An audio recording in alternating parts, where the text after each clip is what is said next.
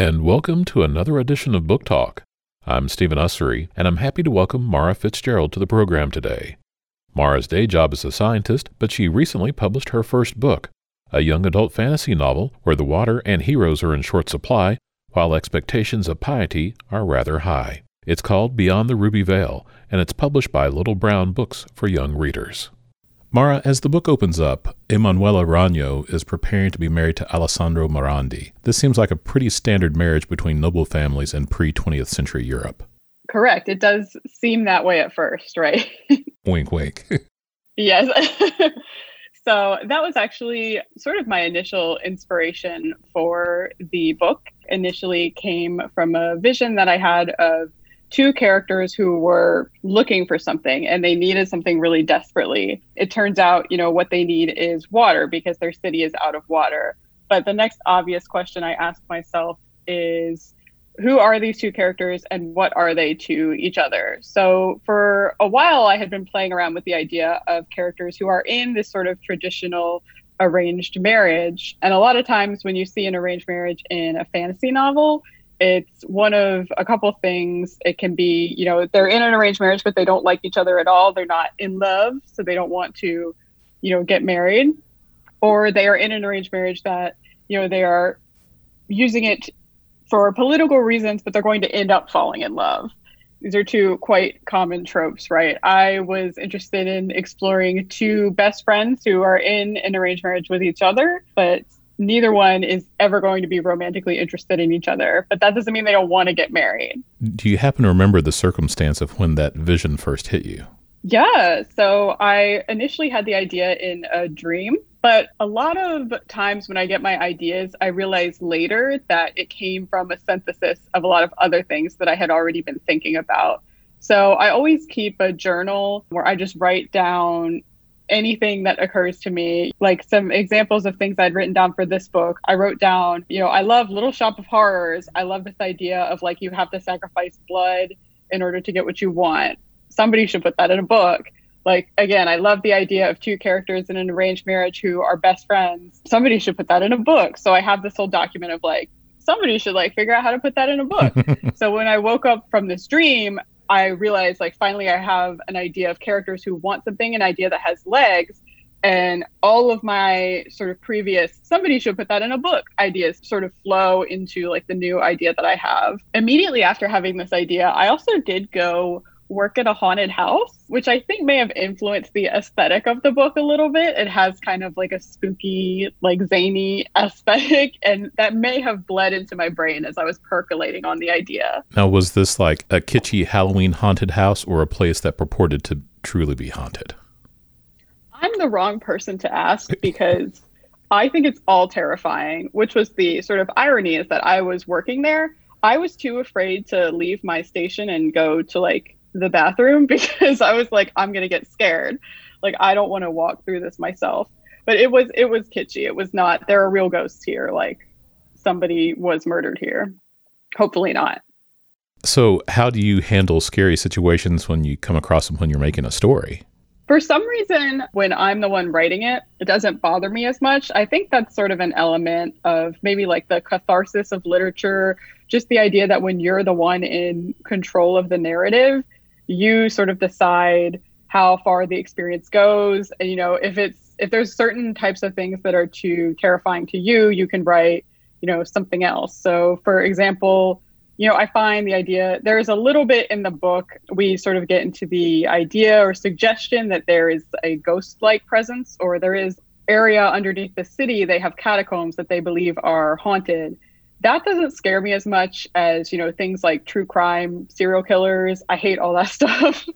So i'm sort of able to channel my energy and find the sort of spooky aesthetic things that i want to that i can also handle writing about. And you mentioned little shop of horrors. I don't remember seeing a dentist or steve martin in the story at all no, that would have been the best way to put Little Shop of Horrors in, but I wouldn't dare try to emulate Steve Martin's iconic performance. So, as you mentioned, our two main characters are best friends, Ale and Emanuela, and Ale is looking for a different type of partner. we find out pretty early on, you know, Ale and Emanuela are both noble children. And again, they're engaged to be married. The main reason for this is obviously political, and the life in their city revolves around bearing children. So the most important thing you can do with your life is bear children because they have very short lives. And so it's all about finding this perfect partner and continuing the family line. But Emanuela and her best friend are both gay. Ale is gay and then she is a lesbian. So they don't really have a way to have a union in their city. So they find this union with each other. And Ali has a little bit more connection to his sexuality. He acknowledges it, and he's a young man, so I mean, he's got all the the hormones attendant with that. But it seems that Emanuela has kind of pushed those type of feelings to the side. Right. This is something that's been very interesting to see reactions to, and I did write it intentionally, right? And it sort of is a result of who they are as people Ale is a romantic. It's mentioned several times. You know, he loves reading romance novels. He's very in touch with his feelings. And as you mentioned, yeah, he's like a young man. So he's just very in touch with how he feels about things, what he wants. He has, you know, this boy that he's like admiring from afar. Manfredo Campagna. Yes, the great Manfredo. So he, you know, sort of fixates on people, idolizes them the way you do as like a teenager. Emanuela does not express feelings period. Like she has a very hard time with feelings and vulnerability. So there are hints of her attraction, but it tends to manifest itself more as aggression. She has like a rival girl, you know, a rival noble girl. They go to all the same parties. So she's always like starting drama with this girl. She's like obsessed with her. She's like, I'm going to dress like so well and I'm going to look so good that she's going to like stare at me all night and hate me. But this has nothing to do with me liking her. I just want to, you know, look better than her. She's not emotionally there yet, right? To acknowledge just the vulnerability of even having a sexuality and having feelings. She manifested as this very like, we're in a fight now. That's the only reason I am looking at you is because we're in a fight. So she seems almost like kind of the, the parody of a kid in elementary school who would cut off the pigtails of the, the girl sitting in front of them or or putting the in, in really olden days the pigtails into the inkwells. She is exactly that, unfortunately. I think one of the great things about writing for teenagers and about teenagers is that you can be simultaneously really mature in some ways and dealing with really mature things but also your frontal lobe is still not developed and maybe emotionally you're not at certain places yet. So it's great to explore both of those things at the same time. She is a very spirited young person, but as you mentioned, at times she can be also very cruel and dismissive of others.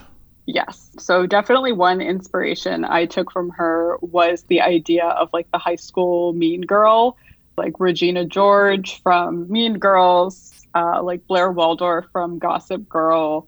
What if we wrote about that sort of mean girl, but put her in, you know, a high fantasy setting and also now in this setting, like this very hyper realistic setting, she can actually, you know, do murders and has a knife. They live in this city state of Occhia. About how many people live in the city? That's a great question that I did not do the math on. uh, I would love somebody to do the math on. The conceit of their city is that they don't have a natural source of water. The only place they can get it is from the blood of its citizens. So they have a magic woman who takes the blood of people who are marked for dying. She takes their blood and turns it into water. So yeah, it has crossed my mind like mathematically how does this city work? But you know, the point is that the people have to make a sacrifice in order to keep the city alive. The only way to keep the city alive is if other people die, and that's sort of the very problematic concept that our city is built on. And that kind of ties into contemporary views of climate change and water resource going to be more difficult to maintain clean, fresh water in the future. I think those ideas very much tie into this story. Definitely the idea of there's not enough to go around and somebody is going to have to give something up to fix that problem. But also, who's telling you this? It's me, the all powerful ruler, who's not going to explain why you know, I've had a hand in constructing the world, but I'm not going to explain why I constructed this way. All I'm going to tell you is, yeah, you people over there have to die for everybody because there's not enough to go around. But is that true? I don't know. That's something that the book will explore, especially the second book in this series. We will explore the idea of whether or not this is inherently the way a society has to be, or if this is perhaps a construct by somebody who wants to maintain power. And in one of our hints that this might be a construct is that the sky is known as the veil. Yes, so they live underneath this red veil. I mentioned previously that people go to give up their blood when they are marked for death. So the veil is the thing that is actually marking people for death, hypothetically. You wake up one day and you have this like red mark on your skin, and people say, oh, that means that, you know, these red marks are going to continue to spread across your skin and you're going to die. So it's time for you to give up your blood. One of the main questions I get about the book is obviously, what is the veil? Why don't they have a sky? Why do they have a veil instead? Is there anything, you know, on the other side of the veil? And where did the veil come from? So one of those questions is answered in the book. The other two are still sort of up in the air. Because they're not technologically advanced enough to have powered flight in order to go interact with the veil. Yeah, somebody should just build a plane and go into it. I mean, they, so what they believe is that if you did that, you would just die, right? But is it true? I don't know. Who can say? Back to Emanuela and Ale, she's a very forceful personality, and he is a follower. He is not the, the alpha in this pack. Yeah, so every good hero and or villain needs a sidekick, right? So that is sort of the concept behind him and that is also the way that she thinks of him. She is a main character who knows she's a main character and she's like you are the sidekick in my story. You have no life outside of me. Like everything you do revolves around me basically. He sort of believes this too at the beginning, right? He buys into this as well because as you said he's like a very shy person, he's very passive but the events of the story, especially at the beginning, the story begins really when Emanuela kills the ruler of their city because she's like, well, I don't want to be locked up by this ruler, so I'm just going to kill her. Like, I don't know what's going to happen to everybody else. I don't really care. Like, I just kill whoever gets in my way. So for the first time, Ale starts to see like this is the person I'm following around. I knew she was like a bully, mean girl, but this is how much of a bully and mean girl that she truly is. You know, what does it say about me that I spend my whole life following her around? And a lot of his story is about him questioning that. People who love Atlas Shrugged probably think Emanuel is just a, a wonderful, wonderful person. yeah, I mean, that's the great thing about books, right? Is you never know what people are going to take away from it.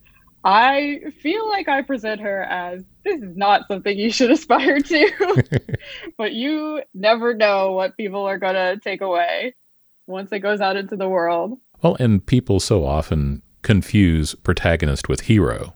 Right. Yes. I don't know like how much we want to get into it. I definitely don't think it's a spoiler. Well, I think you've already given away a lot more than I was planning yeah. on to, so you make the call.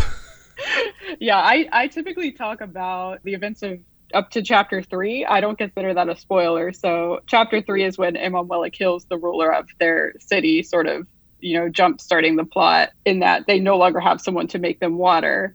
But I don't think it's a spoiler at all to say that Emanuela is an anti-hero. I think you can see that from the first page. She's basically just being a jerk on the first page. She has this like priceless family wedding dress that she's supposed to be wearing. And she's like, this is ugly. I don't want to wear this. So she just sort of rips it up that's definitely not, you know, a heroic Disney princess action, right? Whether or not she is a full on villain is sort of up to the reader and up to the trajectory of the story. And it seems her temperament comes from her father. He seems to have fostered this attitude in her. Right. So, one thing I was interested in doing with that, especially I think when you're writing a character who is as unlikable as Emanuela is, and especially if they're a female character, it seems like there's always this expectation or this question of like, why is she like this?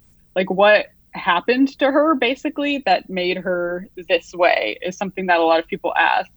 So, a lot of times in fiction, the answer is that that comes, a lot of times they make it come from like trauma, like you know this female character was like abused and that's why you know she's so evil so with emanuela i wanted to sort of not follow that path but still make her someone who's very unlikable and have there hopefully be an explanation for why she is the way that she is. So her father, the way that she perceives her father is that he sees her as like his mini me, basically, and they're a team. She emphasizes a lot, you know, we're a team, we share a similar ambition. He's put me in this great marriage because I'm going to get a lot of political advantages. And he's training me because we're a team. Whether or not her father actually sees her as his equal or his little sort of minion to move around the chessboard is also a question that is explored. But yeah, it was important for me to show where she comes from without necessarily making it be like, you know, it was an extremely traumatic like upbringing. And the family's name, Ragno, is the source of her father's nickname for her. Ragno is Italian for spider, so he calls her my little spider. So the way I conceptualize their family names is they go back extremely far, right, to the beginning of the city. So much like surnames nowadays, you know, you can have somebody with the surname like Miller, and I guess originally that means they worked at a mill it doesn't necessarily correlate to who they are now, but there is something there, right? She's very interested in fashion. You know, her family is sort of known for like silks and that sort of thing. It also, in our world, you know, we definitely perceive spiders as being bad. I don't like spiders. We perceive them as being associated with villainy, like deviousness, that sort of aesthetic. So I did want to convey that she comes from that sort of place as well. So on your website, it says in your day job, that you're a biologist and you look at way too many insects under a microscope, does that include arachnids? It actually does not because I would not be able to work that job if it did because I do not like spiders. So there is also a spider on the cover of the book, and people who know me were like, "I think it's hilarious that you have a spider on the cover of your book because you hate spiders so much." It's true, I don't like them. I don't know why I did this. Besides that, it fit the character, but I do regret it because now I have to look at spiders and write about them. I had a, a, friend in Germany. She was just terrified. I mean, just couldn't even see a picture of them without just being extremely scared. I don't blame her. It's something about the legs. Like, I think there's a, the lizard brain in us is like, this is bad. I want to get out of here. And I think we should listen to that instinct when we see spiders. So, king crab, similar feelings? Oh yeah, I don't like crabs either. Yeah. It's not as bad. I don't I don't know why. I think a lot of times with spiders too, the fear when you see it on your wall, it's not just that it's creepy. The fear is that it's going to jump on your face as soon as you get near it. A crab, I don't feel like is going to do that. So I trust crabs a little more. Did you happen to see that, at least the headlines of that article recently about why things keep evolving into crabs? No. It's like four different taxonomical lines have moved toward crab shaped beings over the years. It just doesn't come from one common ancestor. That is interesting because the way, I mean, just the sideways scuttling, is that adaptive? I guess it is. I guess I could read the article and find out. Maybe you just got to tap dance sometimes. Yeah, I don't know. That's that is actually the secret to survival, and the rest of us are just messing around. So let's dig into some of these other names. Once I saw Emanuela, and it made me think of Emmanuel. And in the Bible, Joseph is visited by an angel and said that the Savior will be born to his family and he will be named Emmanuel, which means God is with us. And it seems a very portentous name to give your character is a, a female version of that. right. Yeah. When whether or not she actually is the savior is questionable. So a lot of times when I'm naming characters, I try to think about what their parents would name them, right? In my mind, quite a realistic way to name them and tells you a lot about how they were raised and where they were raised.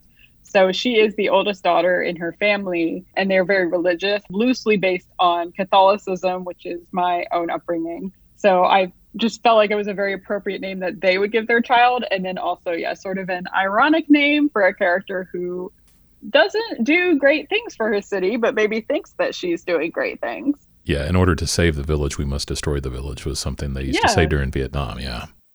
Yeah, that's how it works. Alessandro looked up, and that name means defender of the people.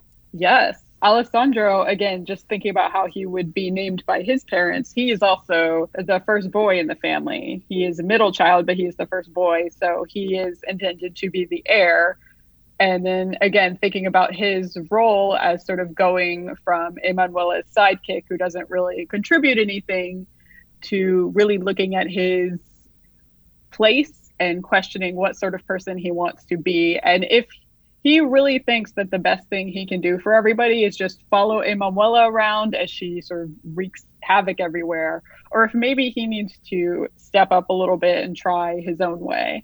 And for Morandi, I saw a couple of possible meanings. One said maybe steadfast, but in Spanish, Morando means home.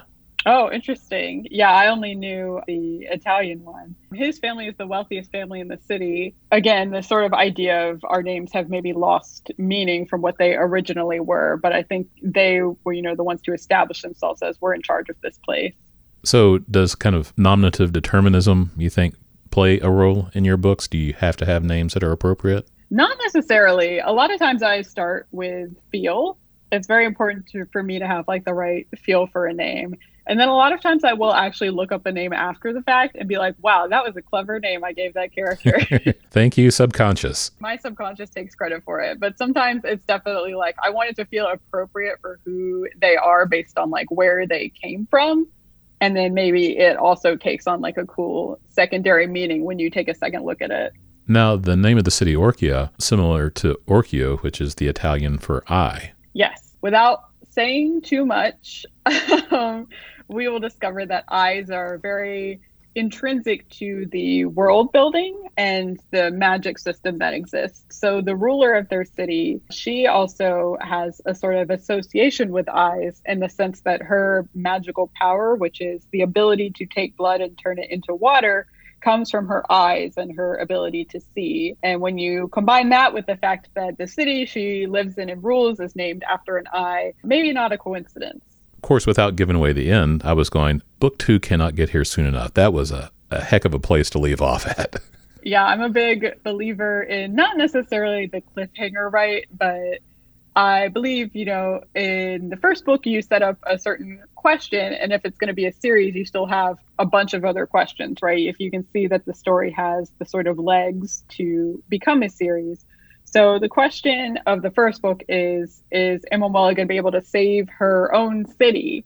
And that question is answered, but there are still a lot of other questions that we have. Again, harkening back to the idea of the veil where did the veil come from? Why, you know, is our society like this? What is going to become of all of us, basically, is all of the things that are left for book two.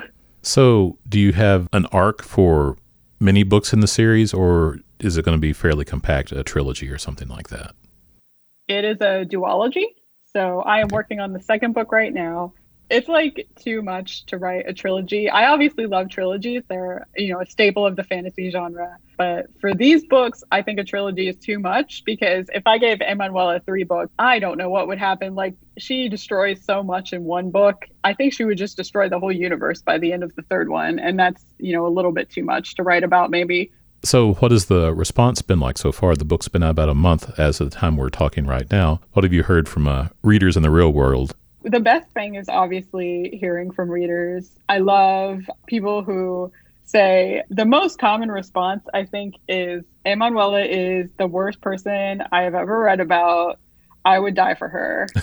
and I'm like, this is a great this is a great response. Second most common response is can somebody please give Ale a hug? And the answer is maybe. I don't know. But yeah, it's really incredible, right? Because this is my first book.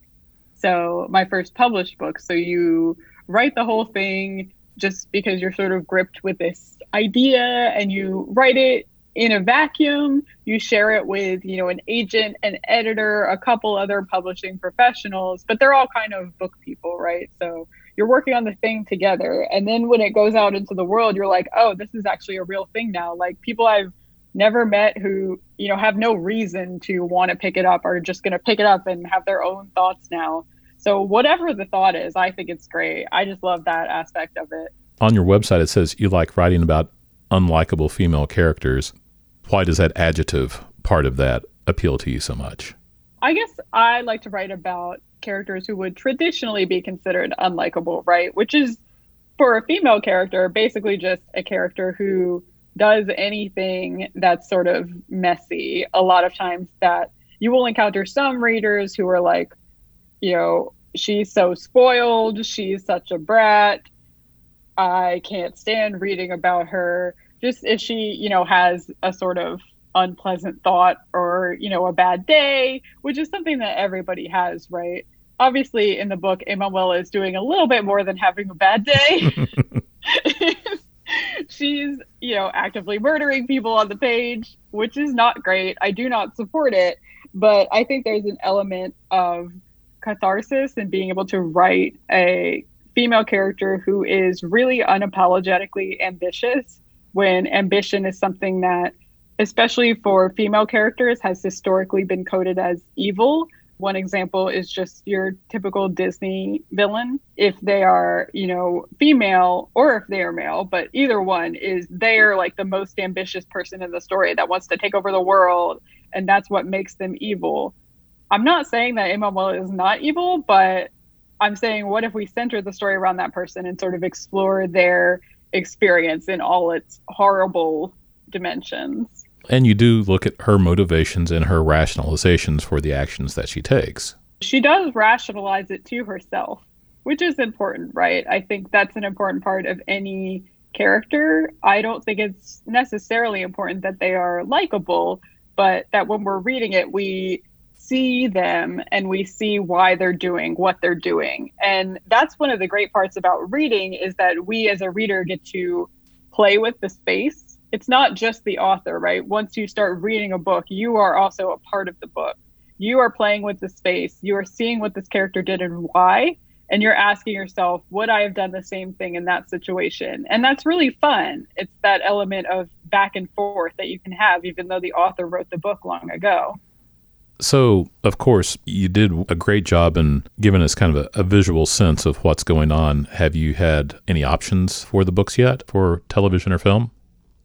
I have no idea if I'm allowed to say anything. I will say if you. That sounds more like to, a yes than a no to me. well, I would say anyone who wants to can look at my website and I have an agent you can contact. I have thought, I'm like, this would be a wild thing to put on the screen because I think the reason why is because Emanuela's interiority is a really big part of it. You can't just watch a character doing everything she does and not sort of be in their head. I don't think because you would be like, what is going on? So I was watching like Fleabag and I was like, this would be a great structure just the way that Fleabag takes you so far inside the character's head. Mm-hmm. It has the appeal of a book, but on the screen. I think that would be great for it. Just putting that out there to the universe. now, do you think your work in biology has informed your writing in any way? I wouldn't say directly. You know, people ask, how did I end up here? One great piece of advice that I think a lot of writers get, and I think is true, is that regardless of what you study or regardless of what else you do, it's going to help your writing in some way, right? Anything that sort of gets you out into the world, exposes you to new ideas, new people, gets the creative wheels turning. So I didn't necessarily write based on, you know, some sort of concept in biology, but I just think that learning in that field and being taught a new way of thinking and also you know being exposed to different people is always good for the mind. In one concept in the magic in the book and i always appreciate in fantasy when this is the case that magic has a price. And the bigger the magic the bigger the price. And going back to the the resources you know it seems that now with global warming and carbon emissions that that magic of combustible uh, fuel has a very big price as well. Right. Yeah. So, as I uh, talked about a little bit before, but one of the major contents of the book is that Emanuela is questioning this system, right? They're saying this is, you know, this is the only way, this is how our city has always survived. We've always been like this people give up their blood we have water. A bunch of people died but you know that's what it takes. And so she is basically the first person to be like well is it what it takes? What if i just get rid of you know this evil ruler and now the system comes toppling down? What is going to be left?